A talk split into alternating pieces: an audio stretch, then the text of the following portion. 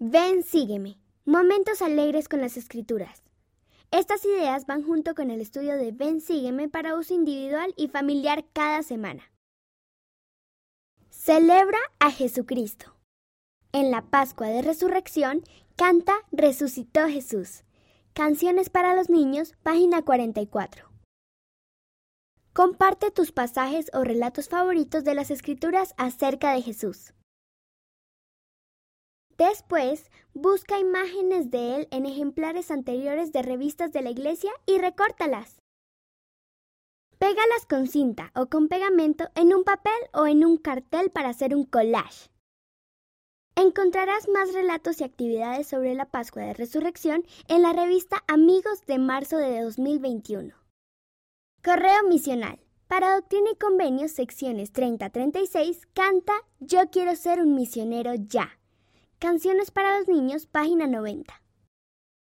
Después de que la Iglesia de Jesucristo fue restaurada, Dios llamó a misioneros para que salieran y enseñaran a más personas sobre esa iglesia. Puedes leer sobre algunos de los primeros misioneros en la página 42. Escribe cartas o haz dibujos para enviarlos a los misioneros. Podrías darlos a los misioneros que sirven en donde tú vives o enviarlos a un misionero que esté sirviendo en otro lugar habla acerca de algunas formas en las que tú también puedes compartir el Evangelio. Trabajemos juntos. Para Doctrina y Convenios, secciones 37 a 40, canta Pon tu hombro a la lid. Himnos número 164. Jesús nos enseñó a ser uno. Eso quiere decir que trabajaremos juntos con las personas que nos rodean con el fin de lograr una misma meta.